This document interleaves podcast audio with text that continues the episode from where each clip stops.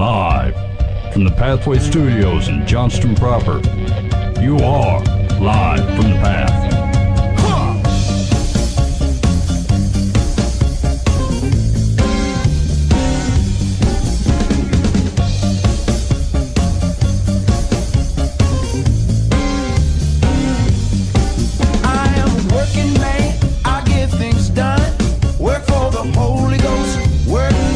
And you're listening to Live from the Path. We're coming from the Pathway Studios here in Johnston proper. Here in Johnston. They're big. They're big. Hi, Ben. That's all I got. How's it going? Here's the thing is, like, when we put a show on every week, I feel like I was just here. I know. Yeah. Like, the Sunday came by, and I'm like, the radio show's tomorrow. And I'm like, I feel like I was just there. That means this is like a really slow, terrible time of the week. And the rest of the week is so fun, it just flies by. Yeah. Crap, can I do that again? Grinding halt on Monday. Boy, it does remind you, though. You remember, like, we used to, for the first year and a half, or maybe even 2 years of the show, we did it from like 10 to midnight. Yeah. So it was a full two. Now, lately we've been going, generally the show's anywhere between like 55 minutes on the low end and maybe like an hour and a half. And that's if we really got to jabbing about something. We like last week was like an hour 47. I think a few weeks ago. Like, we were just talking about COVID stuff, and I think it just goes out of control. But anyway, like I recall that it used to be like we'd go 10 to midnight, and that was just recording, and we're generally here for at least another hour, 2 hours after the show, chatting around. And so like we'd leave downtown Des Moines at like 2:30 in the morning on a Tuesday. Then it'd take another hour to go to sleep when you get home. Yeah, right. All like, yeah. So we were just talking about this because my daughter just turned 10 today, and she was born on a Tuesday morning. I got back from the radio show at like 12:30, 12:45, and we had cut out early that night, right? I got home. Thanks, because my wife was pregnant. She was almost due, you know. So I get tooling home at 12:30. That kid was born at like 2 o'clock. I got there, and then my wife had her water broken. I'm like, we got to get going. And so I just got back home driving the Jeep, and I had run the thing just about out of gas. We didn't have enough gas to get to the hospital. So we had to stop at the gas station with my wife in labor, facing the other direction on the passenger seat, looking out the back window. And, of course, old Mike, king of the husbands, I'm like, hey, man, I'm going to hop in and get a soda real quick. Do you want one? No. All they got is Coke at the hospital. That was a big mistake. Yeah. All right. Hey, thanks for hanging out with us here at Live from the Path. And so, hey, we were talking about staying home. And I think one of the questions was, why is it with the virus stuff, and people are generally encouraged to stay home. Some people are, have to, but most people are. What is the thing that makes us not be able to, like, I don't know, just stay home, be less productive, hang out with our families? Like, I guess two things. That is a perception that we get. The question is, one of you personally experienced it, and do you believe it's true, or is that dominating people's expression, but it's not probably the reality for most? Like, what do you think? Like, are most people staying home? No, are most people struggling with it? Struggling. Yeah. Because, like, I'm having trouble connecting with it because I'm not. I don't really... This is not causing me any rub at all. And I get it. Ignore some of the peripheral stuff on how you otherwise might be impacted by it. Let's just talk about at its core, you got to be home. Yeah. And you're going to round your house a lot more, and you're having to figure out what to do with your wife and kids or your husband and whatever. And is it really causing a... anxiety, anxiousness? You don't know what to do with yourself? Maybe I'm different than people, but like I remember like when my girls were young and they'd go back to the school year was starting, I was like sad thinking, oh, I really love hanging out with them. Right? Yeah, you know, or you go on vacation and vacation's over. A lot of times people are like, yeah, it's finally over with. I can get back to work, get away from these people. And that's only a week. So I suppose for some people it is, you know, a little intense. They're not used to really communicating, you know? Yeah. So when they have to, you know, when you're past the pleasantries of, hey, what's for supper? That was nice. They don't know what to do. Maybe that's why there's so many divorces when the kids grow older. Yeah, right. And mom and dad are looking at you like, I have no clue who you are. Maybe this is good exercise. Yeah, this seems like a really good exercise. I mean, it might be kind of an equalizer, I guess. So I struggle, right? I've been reading Ecclesiastes. Right, and like, that's meaningless. I'm only on like chapter 5. I haven't seen it turn. I know it turns a corner a little bit and comes around. It wraps around a little bit towards the end, but like, like he's brought this up. Solomon said this more than once, where he's like, all I can see that a man can do is eat good food, drink good drink, and enjoy his toil. Whatever toil it is to find enjoyment in it. And like, whether I think that's sage advice or not, I thought about it last time I read it, and I was heading into work or whatever this week, and I thought, you know what? Yeah, given my situation, if everybody has to toil, because everybody does, everybody's got to toil. It's just kind of a lay of the land. God says you don't work, you don't eat. Everyone's going to have to toil. It is completely up to you to enjoy it or not enjoy it. And I was started looking at some of this virus stuff the same way, right? Like if you, I was listening to a gal talk. She was a psychiatrist on the radio today, and she was talking about like ways to cope with the situation that we're in, and ways to help you feel normal, even things that are not normal. And like, I struggle a little bit with ethereal type psychiatric advice anyway. It's just not how I'm wired, and so I might come off a little callous as I listen to some of this stuff. But like as I'm listening to her, I'm thinking, I mean, this hasn't gone on, but I mean, even if you want to high mark it, 4 or 5 weeks now. Like, yeah. I mean, it feels weird to me to think that we have no metal, you know, no backbone, no spine to tolerate something for 5 weeks, and what we're being asked to tolerate is to stay at your place. Yeah. You can still use the internet all day if you want. Mm-hmm. You can eat what you want. Now, some of this is limited by folks that have been economically impacted, and I get that. Sure. That is a giant stressor, and it cannot be overlooked, right? If you are one of those folks that is affected by the being shut down or not being able to work at all, your company's not paying you. This is a rough situation, and I get that, and I get the added stress of that. But overall, what we're not asking you to do is to be part of like a oppressed people, like, you know what I'm saying? Like, we're not talking about there's an occupying government that is treating you like a slave or less than a citizen or ignoring your rights or taking advantage of your family or anything like that. And there are societies and there are cultures that have put up with that with a smile on their face and grace in their heart for years, hundreds of years, if not thousands of years. And we get put on the back of our heels for like 5 weeks, being forced to be at our own palace that we got the option to create and decorate and set up the way we wanted. It's our own home, yeah. We created our own pharaoh, and now we're against him. We're like, this is the pharaoh I want. And you're like, oh, what a pharaoh. You had every choice in how this came about. And so, like, I guess what I'm saying is, like, in big, grand scheme perspectives, if this thing is wrecking you, maybe I'm asking you why, right? Yeah. Like now, once again, I'm willing to put aside things like economic impacts and people with immunocompromised kids where you are just stressed out to not let anyone in, like you're afraid for the health of your kids or your grandpa.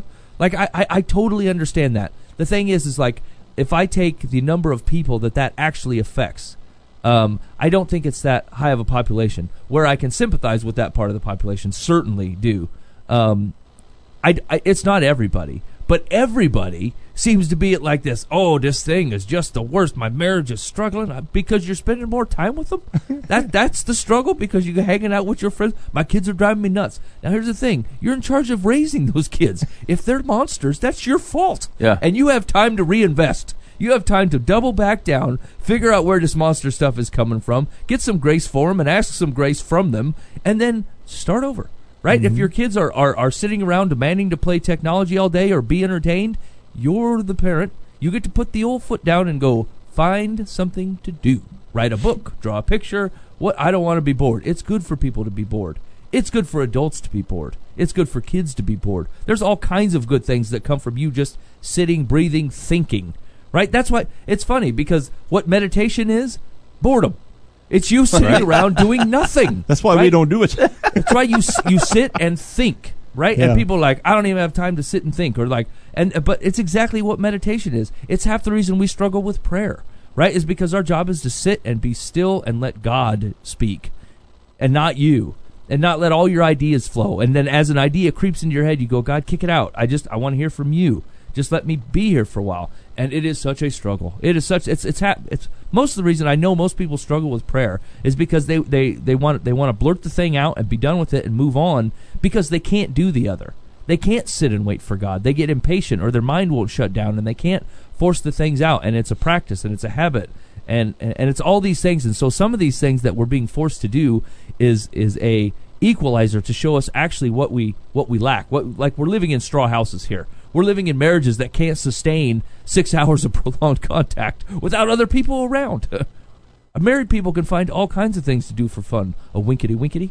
You could do all kinds of board games with your kids. You come up with all kinds of games out of your head. You know what I'm saying? Like, these are all things that, like, you're like, I have a well-functioning family unless we have to spend time together. Right. Okay, that's kind of sad, right? I think we can double down and do something different here and actually find joy in the reason that we have to hang out with them, you know? It wasn't that long ago, I don't know, my great-great-great-grandparents, you know, were in like a wood cabin in the woods somewhere, and winter came and they basically shut the door and waited for spring. Right. I mean, they just prepared for winter. I mean, they'd get out once in a while, I suppose, but I mean, I'm only going by the movies I saw, like, you know, Grizzly Adams and stuff. But I mean, your great grandpa Grizzly Adams, he was a good man. I'm just saying, things slowed down in the wintertime in the Midwest back in the day because you just didn't get out. You know, it was you couldn't. You know, you get a lot of snow and you get trapped, and so you didn't sit there and whine, and the world didn't fall apart. You just did it. You just what it was.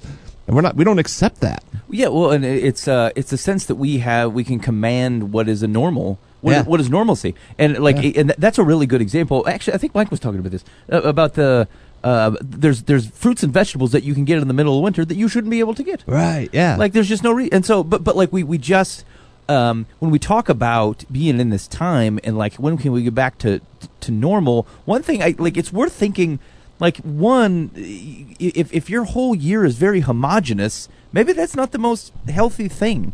And, like, maybe our sense of trying to claw back to normal doesn't properly say, hey, is that the normal we actually wanted? Is this, like, are there not aspects of, hey, man, hanging around my place and being at home more and maybe not being tied up every day of the week and maybe not having my mind have to bounce from thing to thing and juggling movement? And having time to just kind of be present. You know, it's so weird is that we fill our lives with things that try to provide a definition to ourselves. Like, hey, here's the sports I was involved in. Here's the things I learned. Here's the TV that I watched. And, like, we have the opportunity to be great conversationalists, except for we add all these things in, and then we don't have any time to talk about them, right? Like, we don't, whereas you go back 150 years, that's all they had time to do was converse. Yeah. There's just people sitting around doing nothing but conversing. And they used to, like, read books and stuff. I mean, and stuff. Well, and think about, like, it is funny because it's a huge heartstring pull on a lot of, because we're having to do online church, right? We don't get together as a community, you know? And they're like, you know, I know you're all missing community time. And here's the thing is, like, put this pandemic 30 years prior, right? You got nothing. You got a phone call, and you can only talk to so many people at once. You can video conference. I can look at you. We can Jetson style hook up and be in a room with like 20 people and converse and like and we're acting like we have it rough. We don't have it rough. We have it way better than anybody in history. If you were going to be quarantined to your home, you have every opportunity to talk to anybody you'd ever want to talk to. Yeah. Nothing is taken away from you. I don't feel like a Zoom meeting. I've done tons of Zoom meetings with all kinds of different groups. Yeah. I don't feel like I have lost anything, and I don't feel any less than if I had a meeting with them in a coffee shop. Right. I don't know if I'm just used to the modern age or something. I don't get off it and think, man, I sure wish I could see him. Like you say, I just did. I took him in. I just saw him. They didn't breathe on me. They weren't one of those close talkers. I mean, they can do whatever they want. I'm sitting here on the back side of my screen and having a great eye-to-eye conversation. Right. I haven't missed any of that. I've missed seeing people and stuff, but I mean, I'm getting it. I mean, yeah, you're right. Is we're not trying to take away anything from, like, God made us for a community. That's his whole deal. He made a kingdom, and he's inviting you to it, and he's called us the bride of Christ. Like, he's made us a community, and he loves community, right? But, like, if we're putting in perspective of things that we should probably gripe about, if this were to happen to anybody 30 years ago, it would have been way tougher. I can seriously conduct almost every bit of business, every friendship I need. I text people, I chat people, I call people, I can video conference people. It's insane on how well I can stay connected. And I guess what I'm saying is, like, it seems so ridiculous to be upset about the situation we're in past the fact that there's a virus that is harmful to people. And it is causing some economic strife. Those are completely understandable. But, like, the aspects where we're like, oh, I feel like it's driving me crazy being at home. I can't go out. I can't talk to people. Blah, I got no freedoms. What? I mean, you're depressed. You're having a hard time with this, and like I get it. It's a change of what you expected, but this is classic Ben right here, right? Like things that are only you label things as bad because they're different than what you expected. But you never seem to put the mirror in front of you and go, boy, what I expected was probably pretty way off. Yeah, right. Poor, yeah. Right? Instead of going, hey, man, I had this thing in my head, and it was just flat wrong. It was not right. I had this thing of how I thought it was going to go. You thought that we were going to have a pandemic and everything was going to be the same. And then when it wasn't, you were upset. So instead of going, hey, a pandemic's coming, let's see how this is going to shake out. I'm good either way. I can be happy in my toil. Right? Like, we'll figure out what we're going to do. And instead, like, people let it get to them and let them bum them out. I want to hear the reports of people dying, but I don't want it to affect me. Right. Yeah. Right. Oh, look at those bodies piling up. Oh, I've got to get some toilet paper. Yeah, I got to get toilet paper for me. As long as it doesn't affect me, I'm good. You know what's super ironic is that most people are complaining about the restrictiveness of this situation on a social media platform of which they indeed have access to absolutely everybody, including celebrities and government officials and people from all over the world. And they're like, boy, I'm really feeling tied up here. Yeah. And like, it's just like no one's, you're not Anne Frank. You know what I'm saying? Like, you're not locked in a thing, hidden away with only your irritating family, like for years and years and years. It's just a perspective problem. And we get so tied up in our expectations, back to what Mike was talking about, our expectations of the world. It's the same thing when people get irritated. It's like, hey, I texted you like 2 hours ago and you didn't respond. What gave you the thought that 2 hours is a good timeline? Because, again, it doesn't take – you don't even have to reel the line back that far. You could go back 30 years and you could call and there wasn't an answering machine and there wasn't well, – caller ID. Oh, shoot. 30 years maybe there was. 40? Time was really getting away from me. But you go back quite a bit, right? Like the answering machine was run by a tape, which you may or may not have recorded your thing correctly. True. And if I missed your phone call, like caller ID didn't show up till I remember I was like 7 or 8 or something. And so like I don't even know that you called. You good luck. You're just gonna have to call back later on and hope that I'm standing in this particular vicinity to catch your phone call. And if not, you might not talk to me for a week because I'm busy and I might be outside or doing whatever. And like, you know what? The world wasn't exploding. And here's the thing, it wasn't bad either. I remember being happy in those days, right? Happiness was possible without that. Yeah. And so, like, it really is. It's just, oh boy, it sounds like we're a bunch of callback to the. I know. That's not what I. It is not what I mean. I mean, seriously, we run an internet podcast, right? Like, we embrace technology. And have before it was cool. Yeah. That's right. Everybody broadcasts now. I'm just telling you, like, we've been doing this uncool for 10 years. It's just saying, like, are these things, and are they like a good husband? Do they add to you, right? Do you add to your wife? Like does technology add to your life, or is it your life? And that's kind of the big draw. And so like these the video conference abilities and the text messages and like Facebook Messenger, like these add to me, but they do have a very solid risk of running me, you know, of like taking over your life, and you have to woe that up and pay attention on where you're putting all your weight. And I think what we're finding is a lot of people put a lot of weight on everybody else to define their success, their happiness, their goodness, their contentment, their peace, all of that stuff, right? Like, and if people aren't around to be able to give that to you, then you're just left with you and your wife and your kids, and you go, ooh. These kids are terrible. You know, that brings up a really good question, and maybe this is a tough exercise, right? But like, if you were to sit down and really think and say, what does it take for me to feel satisfied? Like, what is it? What is occurring, or what is? What am I involved in?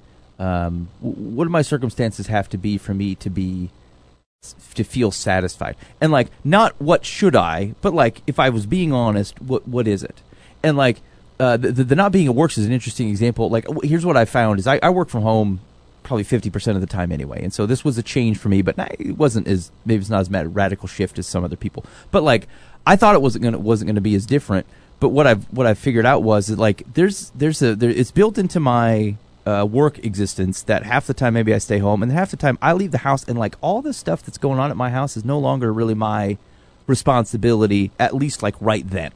Right? I've got bigger, larger macro things, but like I'm not worrying about who's eating lunch and what they're going to have, and feel like we just made a meal a little bit ago and all that stuff is like, I just get to drive away from those responsibilities. Now, don't hear me wrong, fellas.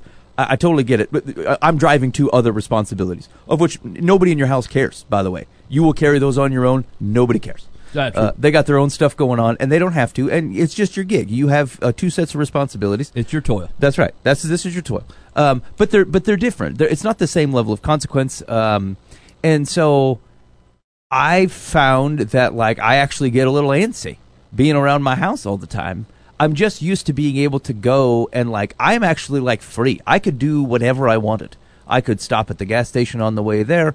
I could go to work.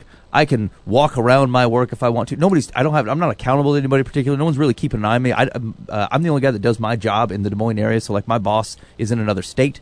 And so there's just like, I feel pretty free, you know, Dan knows what I'm talking about. Like you just kind of do whatever you want. Yeah. And it's, I work at home. And so I'm holed up in our bedroom. I got like a 900 square foot house. Like, so it's not like we got a lot of space. I got four kids.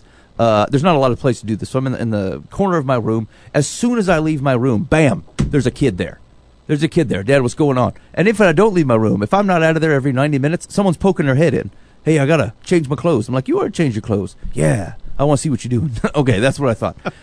And you let one in. There's another one that's coming in right after him, sneaking in the door. And so here's the thing. It's a change. It's a shift. And I always thought I didn't think it would be as big of a deal. But I think the broad point is to say that, like, I just got used to this level of freedom, and, like, maybe there was part of me that goes, oh, man, I'd like to be able to do that. But, like, I don't know that this is satisfaction.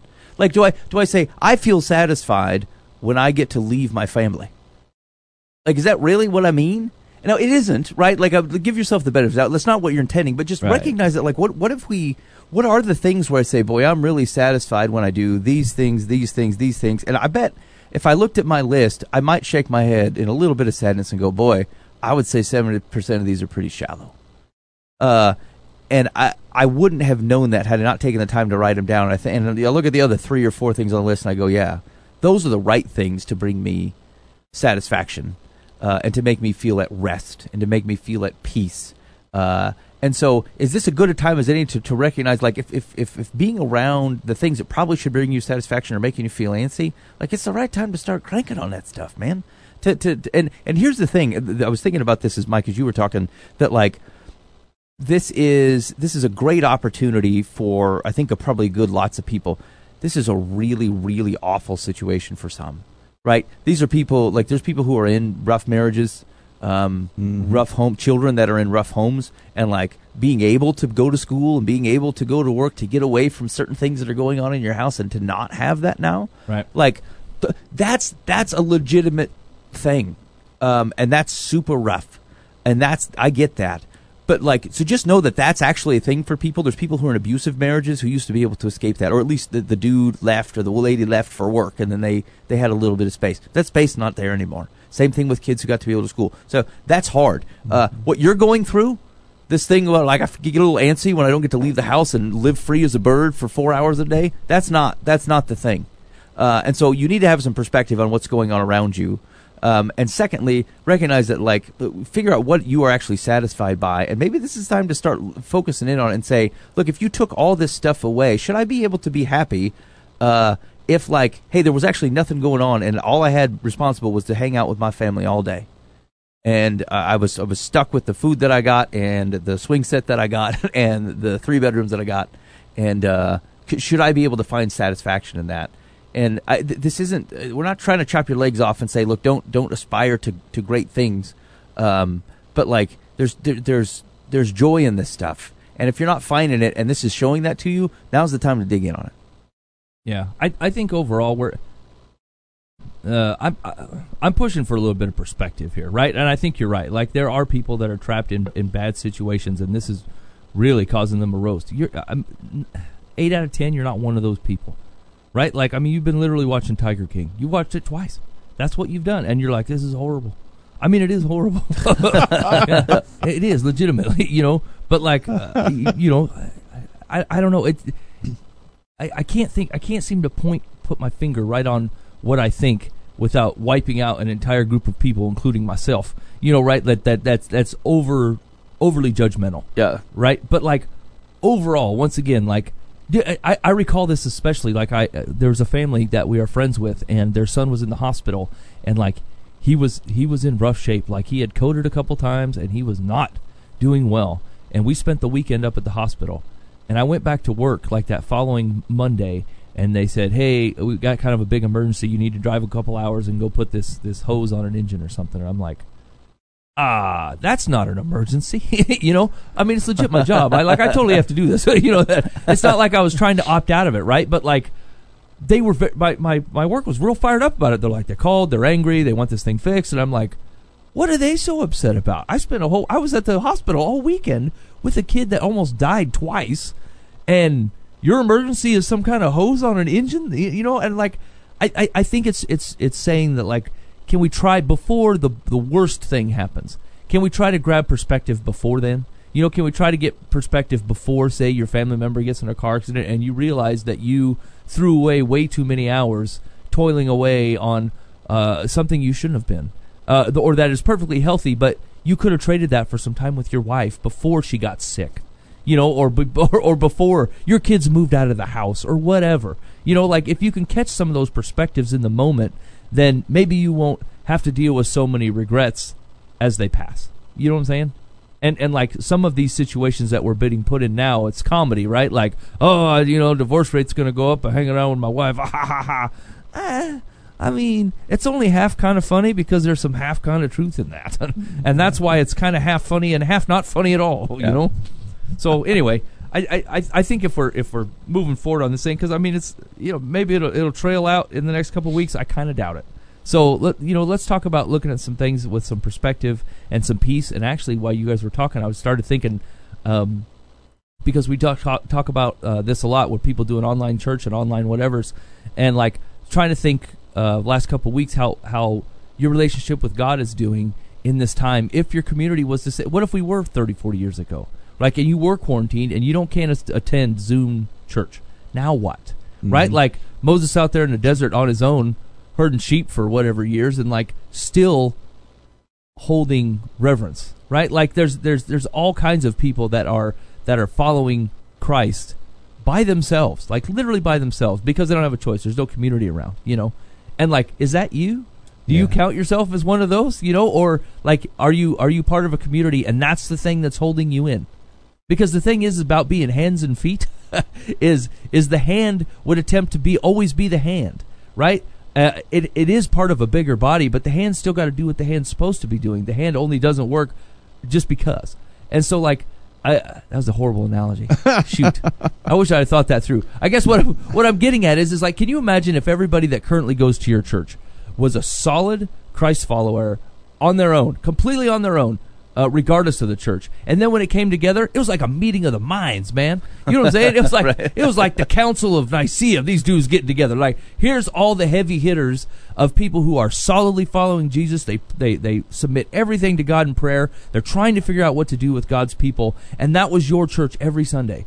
That it was just it wasn't you trying to give people milk. Like, it was everyone brought the meat with them. And they're willing to share, and they want to talk about what the best meat for us to have, you know? And they're on hard, solid foods. And, like, I know that's not the situation in your place, you know? And maybe I'm asking is like, if all these things were stripped away from you and the community wasn't available and the online classes weren't there and whatever, would you do this on your own? Like, would you honestly do this on your own? What would that look like? That's not a condemnation towards you or a finger wag. I'm just asking if your community wasn't around to fence you in, can you fence yourself in? Would you do this on your own? And would it be worth anything? Would it be well? I think a lot of people really don't. I was thinking about this a few weeks ago too, processing this whole thing. The church we planted in Zimbabwe this last year, we planted it because there were two groups of people on either side of a river that would meet in one church group. And during the rainy season, the river got to the point they just couldn't, half of them couldn't go to church for a few months. I mean, they just couldn't, you know? And that's why I said, well, where do you need a church? They said, how about here? We said, okay, we'll do it. And they still were there. I mean, as far as they were faithful, as far as I know, I mean, I don't know everybody's story. But they were really so grateful to have a preacher come in to shepherd them. They wanted a shepherd of some sort. But I don't know how deep their faith was. There were some, because they were very excited about the new church. But there is something about having that extra, God does have leaders in place to help and teach and kind of stuff. Absolutely.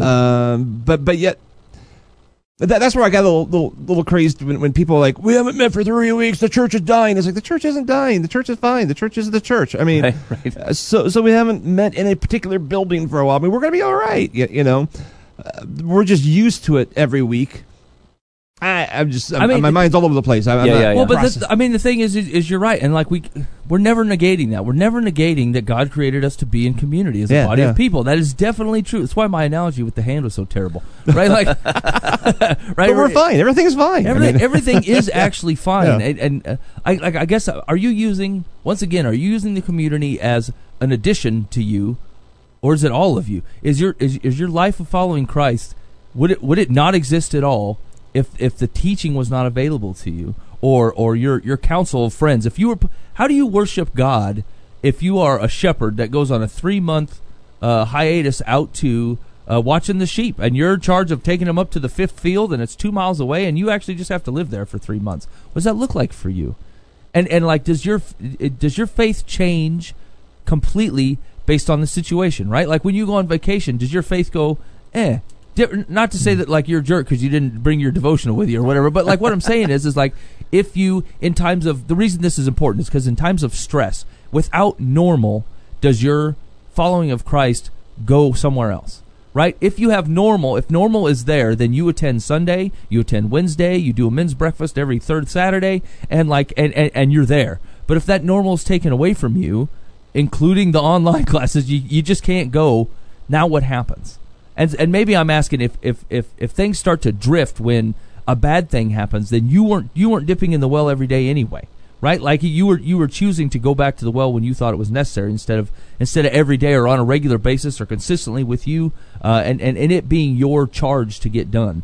And I don't know. I say all that to say I feel like the church always lives in a little bit of a comet and a tail kind of operation, right? And if the comet doesn't exist, the tail just falls off, and so if that's happening to you, or if you believe it might, I was wrestling this question this week but to myself, and so this is not a finger point. It's Mike trying to figure out if I was cut off from my entire church family, and it was just me and my family.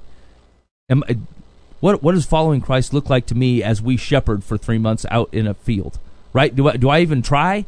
Is it even worth it? I'm not in charge of coming up with worship tunes. I'm not leading youth group. I got no one to talk to, no accountability guy, no radio show. I'm just out on my own with my family. What does that look like for me? Mm-hmm. Anyway, just a thought. There's a theme in that ties that stuff together, which is some semblance of taking control of your life, of living your life intentionally. That says, I'm not. I will not. My life is not defined by either the circumstances that people are carrying me through, or my negative reaction to people attempting to lead me. Because really, there are people whose lives are defined by either being led by somebody, and so they do whatever they're supposed to be doing. I go to the church here. I go to the church here. Great. Or rejection of leadership of someone else. I'm not going anywhere on my own, but I know I hate that guy and the thing that he's telling me to do, and so. The thing is the thought of, say, a 3-month sabbatical with your family out in the middle of everywhere is no different than a Tuesday. It's a conversation we had, 6 weeks ago or whatever, right? What are you doing on Tuesday? What are you doing Monday morning? It's that same thought that, are we so dependent on the rhythms of the life that is around us? This is how my life goes when I go to work these days, and then I come home, and somebody makes dinner, and then blah blah blah happens, and we go to church Wednesday night, and we go to church Sunday. That's not true. Nobody goes to church Wednesday night anymore. But but that's the thing is that if that's you guys know this is a tension in me, because I think rhythms are good. I think consistency is good. I think habits are good. I think we've underdone the notions of those types of things. But the question is that if those things could be, is our faith grounded in the habitual thing itself, or are we motivated to complete habits and patterns and rhythms in our life because we value what they represent? Because the truth is that when you take them away, but the thing that I value didn't go anywhere, and so I just find a different way to express it. right? The fact that you didn't meet, it doesn't seem crazy. If the church doesn't meet for 3 weeks, you go, yeah, but I mean, God's still king, right? And these people still love me. We're just being physically restricted. Okay. Mm-hmm. You know, nothing, it doesn't blow you up because the thing that you cared about was still true and you knew it. But like, if you're so tied up, there's like a spiritual OCD to it. Like you have to be like, these are the rhythms that we do. And if I don't do the, it didn't keep the main thing the main thing. It switched the attempt to express what we care about as if it was the main thing. And so the same thing is true for as you think about just trying to handle your life in the midst of disruption. Is it really did it disrupt the thing that you actually care about, or did it just disrupt an expression of it? For a lot of us, you know, like, okay, I don't go to the office every day. Okay. But I mean, I still work. My work's not disrupted. I'm just doing it from somewhere else. Okay. Mm-hmm. Not a thing. Hey, to Dan's point, I like to meet with people and I can't do it at the coffee shop, but I can do it over Zoom. Okay. The thing that I cared about is still intact. Mm-hmm. It's not disrupted. And so like, I don't get so caught up in things. If the thing that I care about is still occurring, the fact that it's not at a coffee shop but it's a Zoom meeting may not be my preference, but it's not a huge deal because the thing I care about is still happening. And so, like, that's the big thing is that, like, we run the risk of taking a disruption as if it was the thing we cared about. Do I really care because I love coffee shops and having that guy's butt in a seat within 2 feet of me? Is that what I care about? No, I primarily care that I get to converse with that person and see what's going on and provide encouragement. Is that still happening? Okay, great. And it's just taking a right stock of where we're actually at, and it is perspective, but it's also making sure we just don't run the risk of serving an expression as opposed to the thing that we actually value. And then if you can keep your mind focused on that, you're just so near as likely to be disrupted. All right, and you're listening to Live from the Path. That tucks that one up. We're glad. Hey, what are you thinking? We overdone this? Maybe you don't have a problem, but maybe that's just you. I don't know. Call the complaint line. Let us know how things are going with you. 515-517-0085. That's a call or text. That's what you're most likely to do. Do that. 515-517-0085. That's a Live from the Path complaint line, and we'd love to hear from you. Hey, we had a cool little surprise Saturday night. We were sitting there, and all of a sudden on my Facebook feed, it pops up. A Zimbabwe church was doing their live Easter service. I'm like, I've talked to my wife forever about what church is like over there. Yeah. I said, man, you'd love to go sometime.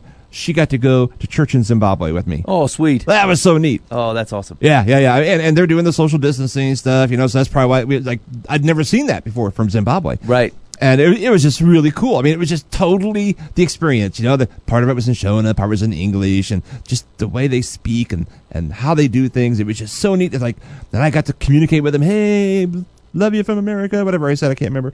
And it was just kind of neat. Yeah, that's awesome. Yeah. Wait, I started Easter out right. That's not the church that you're supporting, is it? No. This was like actually I'd never been to this one. This was probably because this was in Harare, so it's a city church. Yeah. So they have a little more access to stuff like that than out in the rural area, but we did ours. But yeah, it was still pretty neat though. That's neat.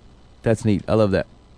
All right, Mike. Let's do a little advice, and then we'll tuck this thing up for today. Okay, ready? Yep. Dear Life from the Path, am I wrong to not want to attend a baby shower because my significant other's daughter doesn't give me the time of day? I've been with her father for 10 years now, and not once has this girl ever asked me to go shopping, have lunch, or anything. I've turned the other cheek when it came to family functions on my man's side of the family, but she refuses to participate in anything I have. What to do? What? Stop, she's having a baby. Stop making this about you. Yeah, go to... What? You should go to the shower. Yeah. Is that the new life? Celebrate. Yeah, but she refuses to engage with me at all, Dan. So what? I think to be the adult. I think this is the perspective thing, right? Like, do you want to celebrate a baby or don't you? If you do, then you should go. I mean, this is not about how she treats you. This is how you treat her, right? You can only handle yourself. Nobody there is there to see you at that shower either. They're all there to see her. You just be one of the people. Oh, cute. This is great. Oh, yeah, I pick pink. What, you know, whatever they do in the shower. I mean, does she feel like she's being wronged because she's being asked to, like, bring a gift or participate in merriment? And she doesn't want to... She doesn't want to be joyful when she's been stifled by this kid for so long. So what? This feels like a duel. Okay, let's put this in perspective a little bit. this let's assume nothing crazy has happened, and this girl's having a baby. She's 25 to 35, okay. Right? Yep. Okay, that means that you got to be involved with her father when she was either between 15 and 20, right? Tough age. Yeah, to right. take on a new parent. Yeah, right. Right, and not to even mention whatever situation ended with the dissolution or non-involvement of her mother. And so, I agree. Like, you feel like you've played the long game and it hasn't sussed out yet. But the long game is called the long game because it's long. And like, it seems like you came around in a time that was pretty rough for a teenager anyway. You know, to have such a change of life, I think you just need to be patient with this thing. It's yeah. I mean, it's I agree. Your heart has a hard time taking so many slings and arrows. If you're being legitimately wronged and not petty here, but like, still, if your intention is to do the right thing, then you put on your big girl pants and you keep doing the right thing. That's the definition of it. And this new mother is going to find out pretty soon. Up to this point, life has been about her. Mm-hmm. You're in your early 20s, you're teenage, you know, all that stuff. Man, you have a baby, and all of a sudden, you're second fiddle. That's right. You are the least important person in the orchestra. Yeah. And she's young. She's going to learn this stuff. You got to keep playing the long game. I like that. You keep playing the long game because you have decades ahead of you that you can have a great relationship, or you can choose to just keep flushing the toilet on it. But I'd say go. Right? Yeah. This is the wrong time to whatever we talked about. Like, if it's the same thing, like in an argument, right? Like, you only have a fight if both people are going to be unreasonable and are coming to the fight. So Look, you're just choosing not to do that. And like, it's a little odd to be the person that says, well, you're basically saying she needs to rectify this first. She should do this. That's why it felt like a duel to me. It's like, who's going to draw first? Except for it's like a friendly duel. Yeah. I want the other person to shoot first, so that I don't extend too much effort. And that's dumb. Yeah, right. Does the right thing stop being the right thing because someone isn't agreeing with it? No. It continues to be the right thing, and you just continue doing it. Yeah. Okay. Let's see what Secular says. Secular says, in all this time, have you ever asked his daughter to go shopping with you, have lunch, or anything else? Did you receive an invitation to that shower? If you did, it provides a glimmer of hope that you can have some kind of relationship. If you don't go, the ice will grow thicker, and it would be a mistake to let that happen. Yeah. Yeah. I mean, they did send you an invitation. I mean, what do you want? Right? A dancing band? I mean, they invited you. That's enough. You should probably go. Okay. Dear Life from the Path, I have an etiquette question. Yes. Oh, good. This is where we're strong here. I'm planning on an evening family celebration for our company. The question of dress code has been asked multiple times by a couple. I mean, I'm just assuming these are some snivelly office folks already. I find it perplexing that people are asking, unless otherwise specified, for example, black tie, semi-formal, business casual, or jacket required, shouldn't it be assumed that pretty much anything goes? For this party, I expect people to show up anything from cut-off shorts to cocktail dresses. I didn't think a dress code was a detail that needed addressing. Am I wrong? Hey, you're definitely a dude. Yeah, I'm sorry. You're wrong. Now, here's the deal, though, is that, like, address it how you want to. Say, hey, you can wear whatever. I mean, if that's what you want to do, people are asking a question because in absence of it, they don't want to look stupid. It's the same reason people don't want to, like, they find out that it's not a costume party, and they wore the Barney Rubble. No one wants to be in that position. And so, yeah, to save people embarrassment and nervousness, just say, hey, I mean, I wouldn't say no dress code because, I mean, that seems, like, risky. But, you know, wear something that your parents might appreciate. I mean, that's not taking up a lot of space on the invitation or anything. Right? Wear what makes you feel comfortable, as long as you're not comfortable in the nude. Like, you can find some way to say this that's fun. But, yeah, like, you just don't you're creating unnecessary stress. Just answer the question. It seems odd to me that you are in charge of planning an outing or a celebration for your company, and you had no idea how to interact with people to think that they wouldn't. Like, it'd be like, hey, we're having a party Friday night. And people are like, well, what time? Well, I didn't think I would have to specify. People just show up whenever they want. Well, you know. Things don't work like that, right? People need to know it. Can they bring their sniveling kids? Can that kid wear a diaper only? Should I wear pajamas? You know, tell me what the thing is. Yeah, man. Like the core deal is that if you want people to show up and have a good time, you need to make sure they're not worried about things. Yeah. And like no one wants to feel like, hey, it's an adults only party and they brought their kids. That's going to be super embarrassing. If it's like really obvious, like, hey, we're having a pool party, then you probably know what to wear. Yeah. But a lot of times you don't know. I mean, yeah. Yeah, right. And what actually, this is a weird, put a woman on the thing. Yeah. But ladies just have a better sense of this, generally speaking. Guys, like, I expect anywhere from a cocktail dress to cut off shorts. First of all, he's thinking about ladies, because neither of those twos are necessarily, hopefully they're not dudes' outfits. Yeah. If Sean from accounting wears cutoff shorts, that's a problem. But I mean, secondly, you're going to make someone feel awkward there. Like, they have a hard time feeling like they can party when most people are like, you know, cocktail dress or close to it, and then, you know, I don't know, Felicia shows up with cutoff shorts and something a little bit too close to the vest. And so, like, you know, save people the embarrassment. Just give them some sort of guidelines. You don't have to have it so open. Yeah. It's not restrictive. Secular says, you are being asked because there's confusion. Clearly, it is a detail that needs addressing, and as a considerate host, you should clarify what you expect your guests to wear. Yeah, I agree. I'm not sure why you're having, like, you feel like you're being put out with to have to put out this information. It's weird. Well, so clearly the party person and not the detail person. Yeah. And it's like, it's good to have the party person on the party committee, but you need a detail person too. Yeah, I mean, yeah, if he's just the guy who gets everybody jazzed up and is super excited for this thing and is putting his money on it, then fantastic. But yeah, Dan's right. You gotta get a reasonable person in there. Oh boy, this one's a novel. I'm going to try to get through it. Ready? Okay. Dear Life from the Path, I have been divorced for 3 years. I have been dating a woman, quote Stephanie, whom I love and believe can be my next wife. We talk about marriage and have been very good for each other. We each are blessed with 3 grown children, and we love our families immensely. The difference is Stephanie socializes only with her family and has few friends who aren't related to her.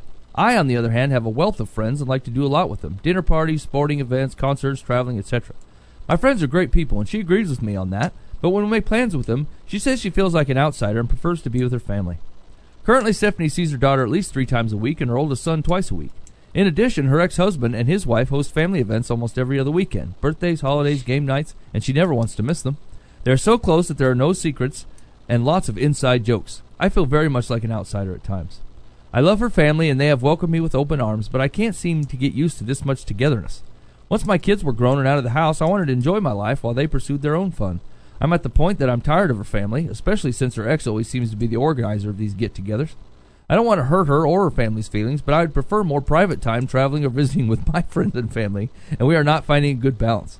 They all attend the same church every week and even sit together as if they were still one big happy family, even though it has been 20 years since their divorce. She tells me that I'm number one in her life, but her actions say otherwise. What do I do? This is a daft man. Oh. A daft man. If he does not see the similarities between what he wants from life and what his wife wants from life, then he is a fool. He is essentially saying, she says, these are my group, these are my people. Here, just let's ignore the distinction of friends and family. The wife goes, these are my people, and I like to hang out with my people. I've tried hanging out with your people, and it's hard because I feel like an outsider. Her perspective. His perspective. Those are your people, these are my people. I like your people, and I've tried hanging out with them. However, I don't feel connected. There's a lot of inside jokes and things, and so I prefer to spend my time hanging out with my people. Do we understand the similarities between the two stories? Yes. Okay, then. So you should sympathize with your wife, first off, and like I don't know, it kind of got, it felt like it went a little bit too far there at the end. It was like, you know, she says I'm first in her life, but I don't really see it. Like, that's a weird connection. That would be like her saying, hey, you like your friends, and now I'm not first in your life. Because he's been divorced, what, 3 years? We don't know how long they've been dating, right? It's right. A pretty new relationship. He's been divorced 3 years. She's been divorced 20. Yeah. So they don't have shared inside jokes with each other's people. Yeah. Yet it just needs more time. Yeah.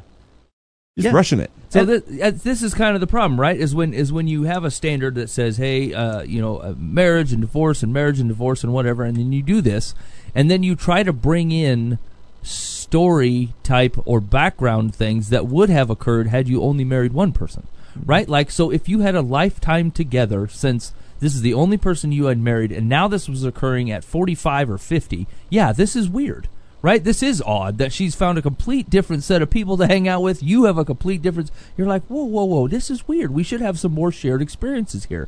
But when you come into a marriage with 30 years, 45 years of background already behind it, yeah, the things that made that person the person that you love are all the things that you're trying to either to pull them out of, right? Like her people, her tribe of folks, right? Like they contribute to the person that you know and love. And like, if I'm not saying that she's attempted to make some, sounds like she's trying, you know, and it's just not working out, just like you're trying and it's just not working out.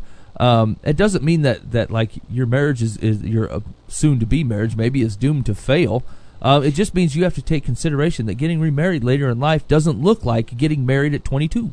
Yeah. It just looks very, very different, you know? And, like, expecting it not to look different does put you, as Ben says, a daft man. Yeah. That's a daft understanding of life, right? A really narrow view. Well, and like you're in an interesting position, right? You like to spend time with all your friends. You like to spend time with their family. Like, this is something that everyone can understand. When you get married, you got to figure out where you're going for Christmas.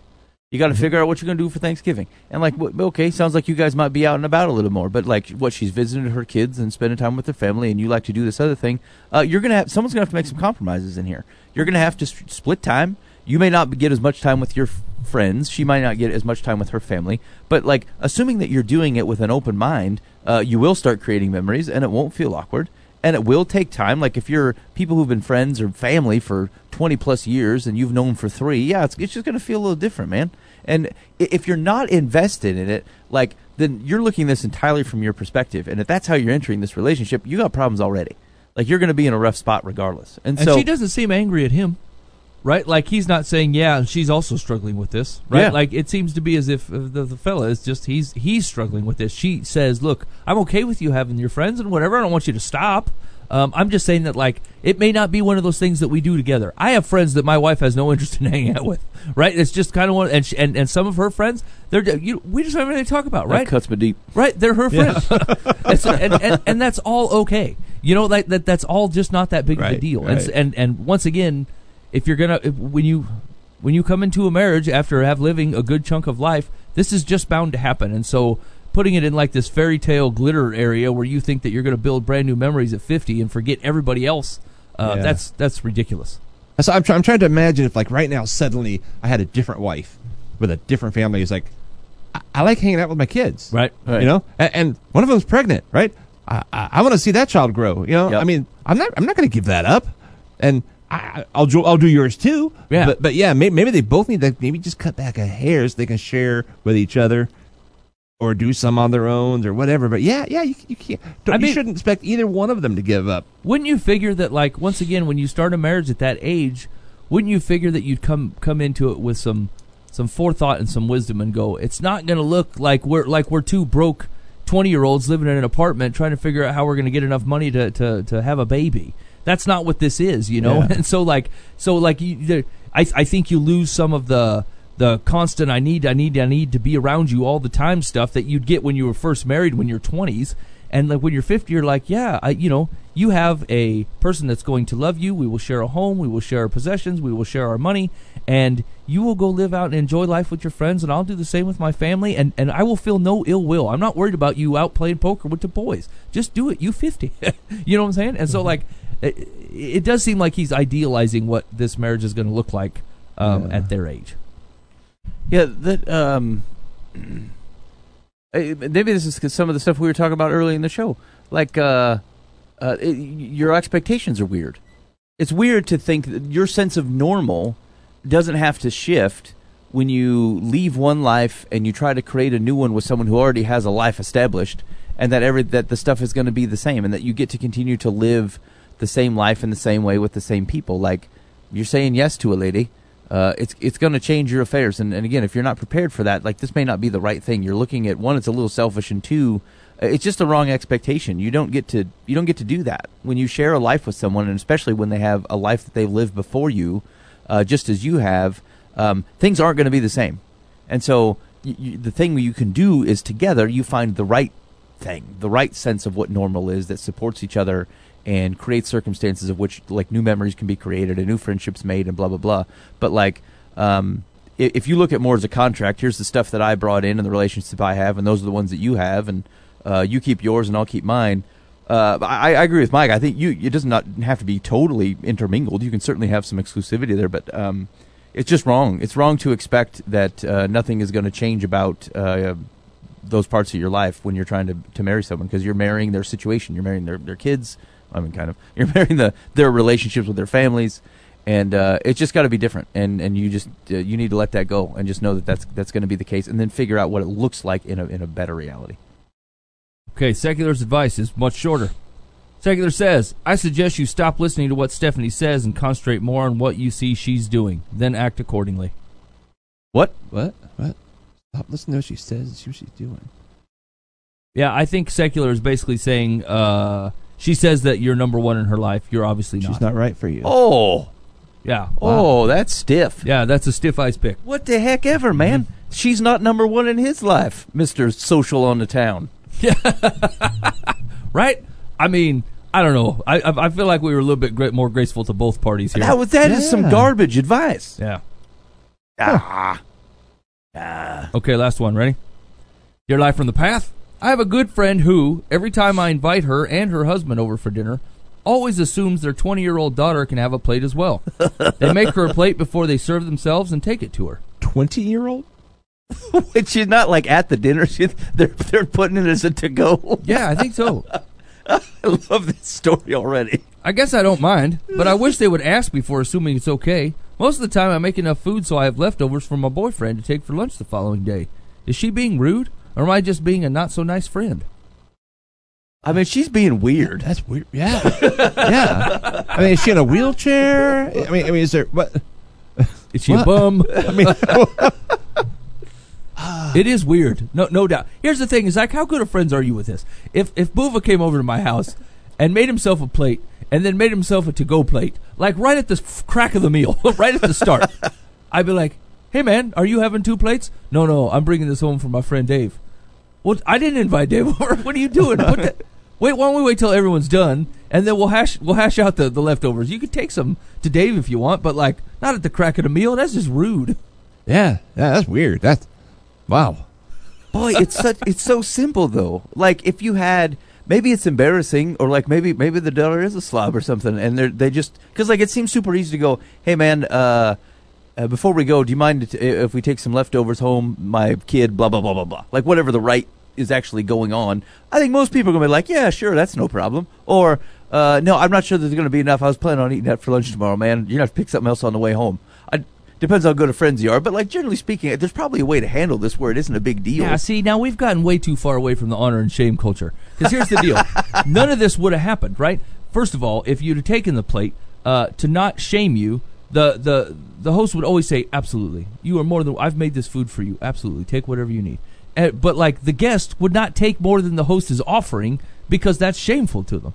And so like, I don't know what kind of creature you have grown up to be that you would just assume you can have a to-go plate right off the bat and then put it aside? Do you stare at it all night? Is it tinfoiled with Robert's name on it or what? I mean, it's just so weird. Yeah, I mean, I just see like a... somebody getting it and then handing it to his wife and going, Maggie, go put this in the car. And, like, she has to go out and put it in the seat or whatever and then come back in. And, like, there's just a very odd 4 minutes in there where they're picking stuff off and, what are they putting it in? Like, are they bringing their own plate, paper plate, or, like, Tupperware? Because, like, you obviously can't take somebody's, unless they're taking somebody's plate with them. Right. And an invitation to dinner doesn't mean that I'm inviting to take care of your whole household. Right? Like, once again, if I invite Ben and Amanda over for dinner and their kids are at home with a babysitter, I don't prepare SpaghettiOs ahead of time to feed your family because you came over. That is still your responsibility. I invited you. Right. And, like, I don't know. It's probably wrong to assume that, like, just because you got an invitation that it's a buffet. Like... It's sometimes back to the honor shame stuff. Like even like multiple helpings, you know, I'd walk that carefully. Make sure if there's plenty, maybe that's fine. But like to assume that you can like, well, they said I could come over, and so everything is now at my disposal in their house. Like that's rude, right? I'll take 2 cigars. I'll eat some of them Twinkies they got in the cupboard. You know what I'm saying? Like, yeah, it's just weird. The whole thing is just way out of bounds. I've taken a few Tums. I might need them Wednesday. Like, it's just yeah. That's weird. I would bring it up if they're close enough to invite to the house, and if it's happened more than once, then I'm assuming that you're close enough to them to go, hey man, this is weird. What's going on with this? Why is that? Yeah, Rebecca needs a plate of food. Okay, well then feed Rebecca. I'm not feeding Rebecca. Yeah. I'm feeding you. Order her a pizza. Or have her come over or something. But, like, whatever this is super weird. Because basically what it's looking as is, like, when someone invites you to dinner, it's not really the time to be together and share stories and have community. It's, I'm taking the financial burden of you taking care of dinner today. Right? And so that means I will take the financial burden of you and everyone at your place. And that's weird. Yeah. I'm super interested to hear secular advice. Yeah. Secular said, what your friend is doing is rude, but don't blame her for it. This is your fault for not speaking up when this first happened and explaining that the leftovers are intended for your boyfriend's lunch the next day, which is why you would appreciate her not taking them. A way to avoid this in the future might be to plate the food yourself rather than let your guest do it and immediately refrigerate whatever's left. Out of sight, out of reach. That's super passive-aggressive. Yeah. So you're going to yell at the people for not bringing it up last time, but then you're going to suggest that you take a passive-aggressive approach and plate it for them like you feed them a hungry man. That's ridiculous, too. Oh. That doesn't make any sense at all. Yeah, and then like, hey, I'll be right in for dinner. You guys sit there and wait while I box all this stuff up so that you don't take extra? Like, that's rude. And here's the deal. Once again, now, if you're, let's say you're trying to play the part of a gracious host, and you know they're going to do this, just make now more extra food, right? If you consider the third, I mean, how many mashed potatoes are you making? You know what I'm saying? Like this, right. This third plate is a real dent in your boyfriend's lunch, right? First of all, I mean, just make one more extra helping so boyfriend can take the lunch with them the next day. Like this is easily solvable on either way. Right? If you want to bring it up because it really bothers you, then bring it up. If you don't want to bring it up, just make more food and plate them a to-go plate and give it to them graciously and say, here, this is for Sarah or whatever. You know, like there's 1,000 ways around this without being weird, but if it is going to bother you, then yeah, say something and get it over with. Well, yeah, I guess that would be the thing, though, is that like it's awkward either way unless you're talking about it. Like, it would, just think of any quirky behavior that someone might have. If you're sitting there eating dinner and like all of a sudden they like, I don't know, they both stand up and do the wave, and it's just something. And, like, it would be awkward not to mention it. Like, hey, what are you guys doing? And so this is along those lines. It's an interesting conversation piece. Either it's a legit thing or these people are legit weird. Either way, it's just talk about it. Yeah, you can at least – is there, like, a health issue or something? Like, is there some way we can help? I mean, maybe she needs more help than just this meal. I mean, yeah, you'd think there'd be some type of conversation with this. Yeah. I mean, yeah. It's astonishing how weird this is. Yeah. I mean, it just takes the air right out of the room. You're like, what in the flying heck is going on? I usually try to put stuff through, like, my own life. Okay, what would I do? Or, you know, what would happen? Like, I can't even see this. All right, human listening live from the path. If you're these people, we would like to talk to you. Oh, man. Yeah. Like, we don't do the Skype very often, but, I mean, I will do whatever it takes to get you on the line and have you explain yourselves. Give us a call and complaint line. Call or text 515-517-0085. We'd love to hear from you. Or maybe you disagree with this advice. You think it's just fine or have a similar circumstance. We'd love to hear from you. Yeah, I want to know who you are because I'm not inviting you to my place. Well, I think they should stop by the studio and bring us food. Yeah. Right. Yeah. Can I have 4 plates this time? Yeah, and then I need to take some. I told you, I got 4 kids. I'm gonna. You'd have to bring a lot. Taking a plate home for Sarah. I mean, what is... Right off the bat. Not helping clean up afterwards. I'll be like, hey, I see you got 6 extra pieces of chicken. Maybe I'd grab a couple for Sarah, you know. You're taking a premium plate for someone that didn't show up.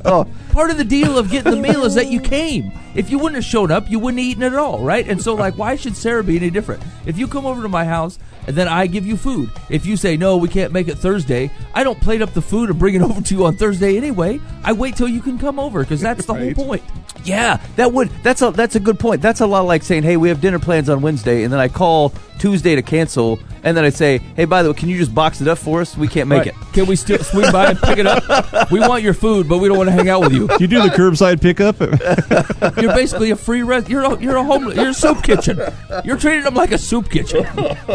I love these people. All right, hey, we will see you next week.